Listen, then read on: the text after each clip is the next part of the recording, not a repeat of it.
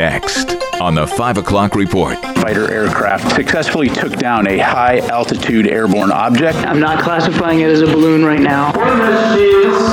There could still be survivors here. You never know. Never know. It's not personal. Now, let's go to the newsroom. UFO shoot down. Good afternoon. Thank you very much for joining us. I'm Mark Webster. Another shoot down over U.S. airspace. At the direction of the President of the United States, fighter aircraft assigned to U.S. Northern Command successfully took down a high altitude airborne object off the northern coast of Alaska at 1:45 p.m. Eastern Standard Time today. The Pentagon reporting it has shot down another smaller object, this time over Alaska. What we do know is that it was smaller, less maneuverable, and flying lower than that Chinese spy balloon downed off the coast of South Carolina. It's unknown whether this one also came from China. National Security Council spokesman John Kirby. I'm not classifying it as a balloon right now. It's an object. We're still trying to learn more from it.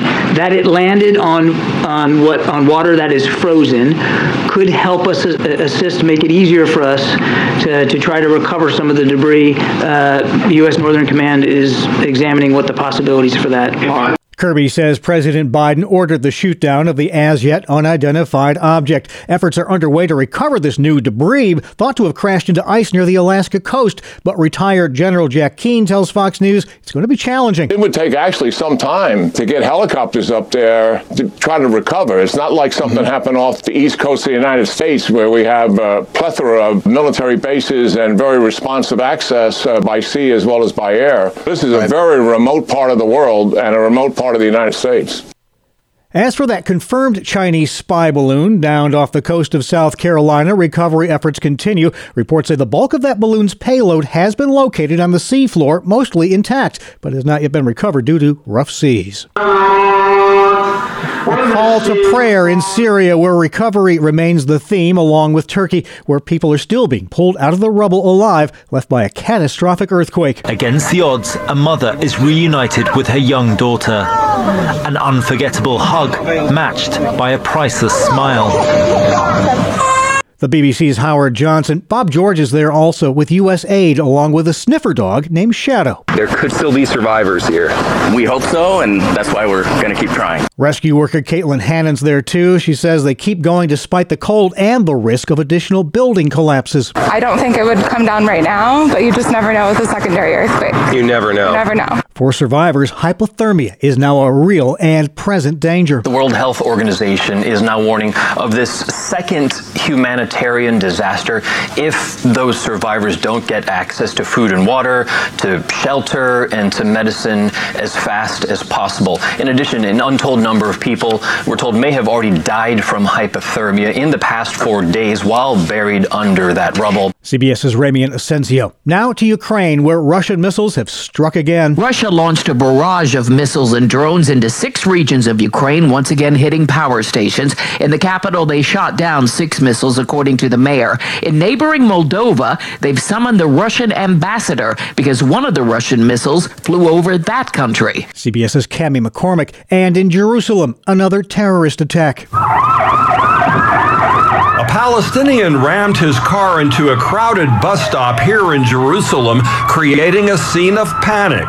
Police shot and killed the assailant, who was identified as an Arab resident of East Jerusalem. It's the latest in a spiral of violence in Israel's capital, including a deadly shooting attack at a synagogue two weeks ago. Bob Berger in Jerusalem. Back on the home front now. Federal authorities at former Vice President Mike Pence's Indiana home this afternoon looking for any more wayward classified documents. That move was expected, and it does not involve a search warrant. Pence has also been subpoenaed by the DOJ. That is part of its Donald Trump probe. Legal analyst Jessica Levinson says that's not necessarily a bad thing for Pence. He can go back and say to Trump and others, look, I was compelled by a court order, by a subpoena to provide this information. It's not personal. Also in Washington, they're still buzzing over a meeting of the Weaponization of Federal Government Subcommittee hearing. I have never seen anything like this. Dozens and dozens of whistleblowers, FBI agents coming to us talking about what's going on, the political nature at the Justice Department. Ohio Republican James Jordan, but Maryland Democrat James Raskin says the subcommittee itself is a problem. Millions of Americans already fear that weaponization is the right name for this special subcommittee, not because weaponization of the government is its target, but because weaponization of the government is its purpose. Other headlines this afternoon Florida Senator Rick Scott calling President Biden a liar for claiming he wants to cut Social Security and Medicare. Scott says he has no intentions to cut those entitlement programs. He hosted a roundtable today to deliver a formal rebuttal. New details out about that six year old student who shot a teacher in Virginia. The Washington Post reports the kid told classmates at recess that he planned to shoot Abigail Zwerner. According to an attorney for the family of the student who witnessed the threat, the kid also threatened to kill classmates if they told anyone. And Chick fil A next week begins testing a plant based sandwich in a few test markets. Diners in Denver, Colorado, Charleston, South Carolina, and Greensboro, North Carolina will have the opportunity to try the new Chick fil A cauliflower sandwich. That sandwich billed as a marinated and breaded tender cut filet of cauliflower, pressure cooked and served on a buttery bun with pickles. Now, as long as you have enough butter, anything can work. Still to come on the 5 o'clock report charges dismissed in a Southern Tier school case. Bye bye, New York mask mandate. And Damar Hamlin steals the show and then gives it back. I'm Kevin Williams, and here is your Family Life regional weather forecast. We'll find partly cloudy skies in central and eastern Pennsylvania, partly to mostly cloudy skies elsewhere with flurries, a touch of lake snow southeast to the lakes, could be a couple inches in localized areas, low temps 20s. On Saturday, some morning lake flakes in the belts, but it'll turn out fairly sunny with high temps 30s to near 40. Sunday, mostly sunny, less afternoon chill in the 40s. Clouds will increase, though, sunny afternoon across parts of southern, central, and eastern Pennsylvania. Thank you, Kevin. Checking the stories now, making news where you live across New York and PA. An assistant principal in the Southern Tier will no longer face criminal charges relating to a student complaint about inappropriate behavior or lax follow up. The school district announced today that prosecutors had dropped child endangerment and other charges against Hornell High Assistant Principal Eli Marcus. The Hornell Board of Education statement said its own investigation into what happened was put on hold until the legal case was resolved. The internal investigation has restarted.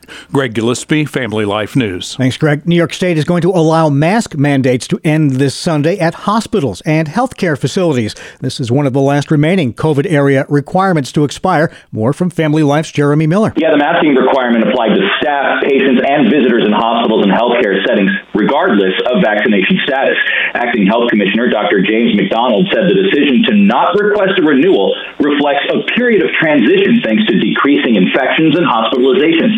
However, individual hospitals and facilities could still enact their own masking rules. Jeremy Miller, Family Life News. Thank you, Jeremy. Now to Buffalo. It does not fit. That's Buffalo Municipal Housing Authority Executive Director Gillian Brown talking about the city's Marine Drive apartments. It's a prominent cluster of seven low income apartment towers on the Buffalo waterfront, which are nearing the end of the road. Brown tells WIVB it's time for them to come down. When Marine Drive was built in 1951, it was the only thing on the waterfront. And in the last 50 or so years, it's become the worst thing on the waterfront. Plans call for those towers, which currently have over 600 apartment units, to be replaced by a mix of townhomes, three and five story buildings, and maybe one larger tower, all offering considerable improvements over the current facilities, including large apartments, covered parking, and green space. The $400 million project will take several years to complete.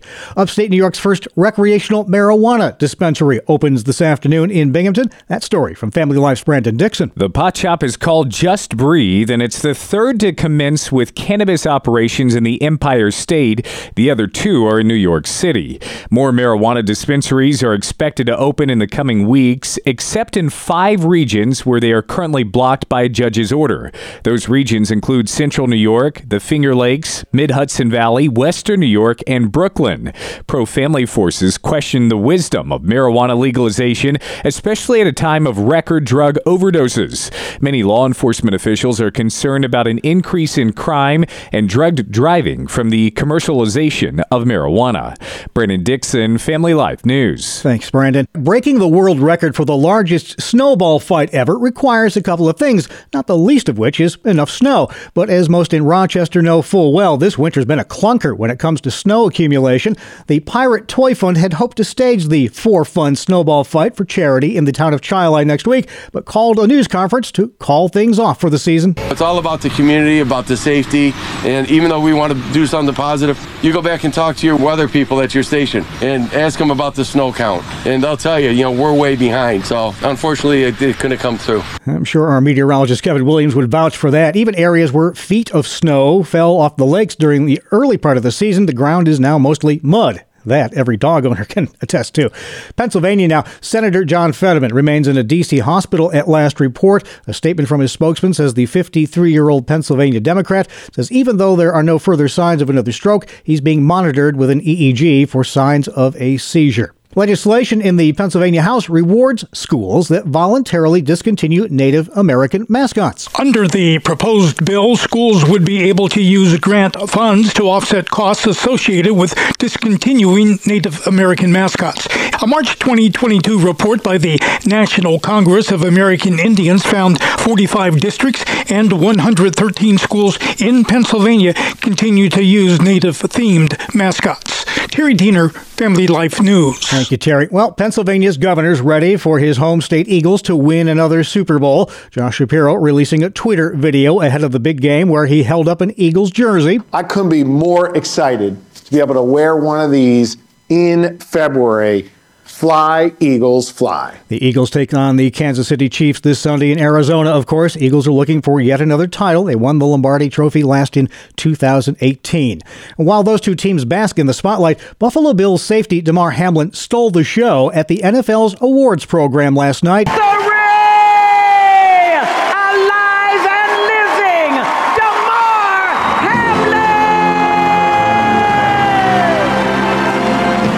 Hamlin, still recovering from his on field cardiac arrest several weeks ago, did not bask in that spotlight for long. Instead, he turned it right back to where it truly belongs. Give a listen. Every day, I am amazed that my experiences could encourage so many others across the country and even across the world. Encourage to pray, encourage to spread love, and encourage to keep fighting no matter the circumstances. Sudden cardiac arrest was nothing I would have ever chosen to be a part of my story. But that's because sometimes our own visions are too small, even when we think we are seeing the bigger picture. My vision was about playing in the NFL and being the best player that I could be. But God's plan was to have a purpose greater than any game in this world. Amen to that, sir. All right, your nightly market report is next, brought to you by Ambassador Advisors. Here's Family Life's Dave Margolotti. Stocks today closing out the week with a mixed session. Ride sharing platform Lyft providing disappointing earnings and guidance after the bell yesterday as they saw a third of their share value disappear. Treasury yields fluctuating through the session, moving generally higher, potentially in anticipation of next week's Consumer Price Index report, which is the main gauge of inflation. Oil rose to nearly $80 a barrel today, the Dow gaining 169 points, the S&P 500 added 8 and the NASDAQ lost 71. Ambassador Advisors is a Christian financial planning firm helping faithful stewards do more. Online at ambassadoradvisors.com. Thank you, Dave. This is the 5 o'clock report on family life. Sacrificially generous people share several traits. Hi, I'm Rob West with the Faith and Finance Minute. Blogger Art Rainer writes about those commonalities in a post at faithfi.com. Here are a few of them. Sacrificially generous people are content. They've found their contentment in Christ, not in material things. Next, they overflow with gratitude. They're thankful to God for all his generous gifts, right down to the air they breathe. Sacrificially generous people are open handed. They hold the things of this world very loosely. And finally, such people tend to be incredibly joyful. They've learned that it is indeed more blessed to give than to receive. Their very generosity brings forth into their lives God's blessing of joy. Discover the best Christian financial articles, podcasts, and videos by visiting our website, faithfi.com, or by downloading FaithFi, Faith and Finance from your App Store. All right, coming up on the 5 o'clock report, a little bathroom humor, but trust us, this is the kind that's just good, clean fun. I'm Kevin Williams, and here is your Family Life regional weather forecast. Not a bad weekend coming up by February standards, unless you are a winter weather lover. Our call for tonight we'll find partly cloudy skies in central and eastern Pennsylvania, partly to mostly cloudy skies elsewhere with flurries, a touch of lake snow southeast of the lakes. Could be a couple inches in localized areas southeast of Lake Erie and Ontario in the belts. Low temps 20s. Tomorrow, some morning lake clouds and flurries in spots, but it'll turn out fairly sunny. High temps 30s to near 40.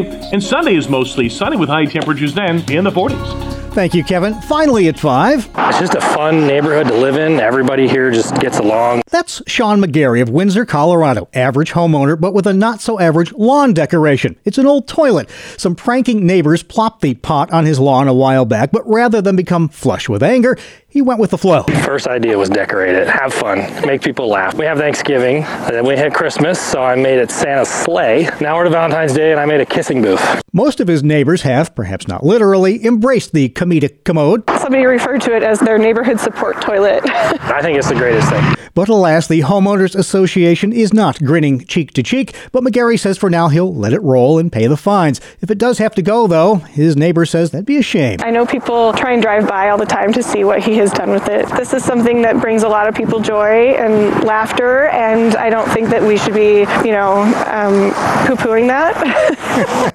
well put, ma'am. By the way, McGarry says this porcelain has a purpose. His dad stressed to him the importance of humor in life and says the lawn loo has helped him live that out.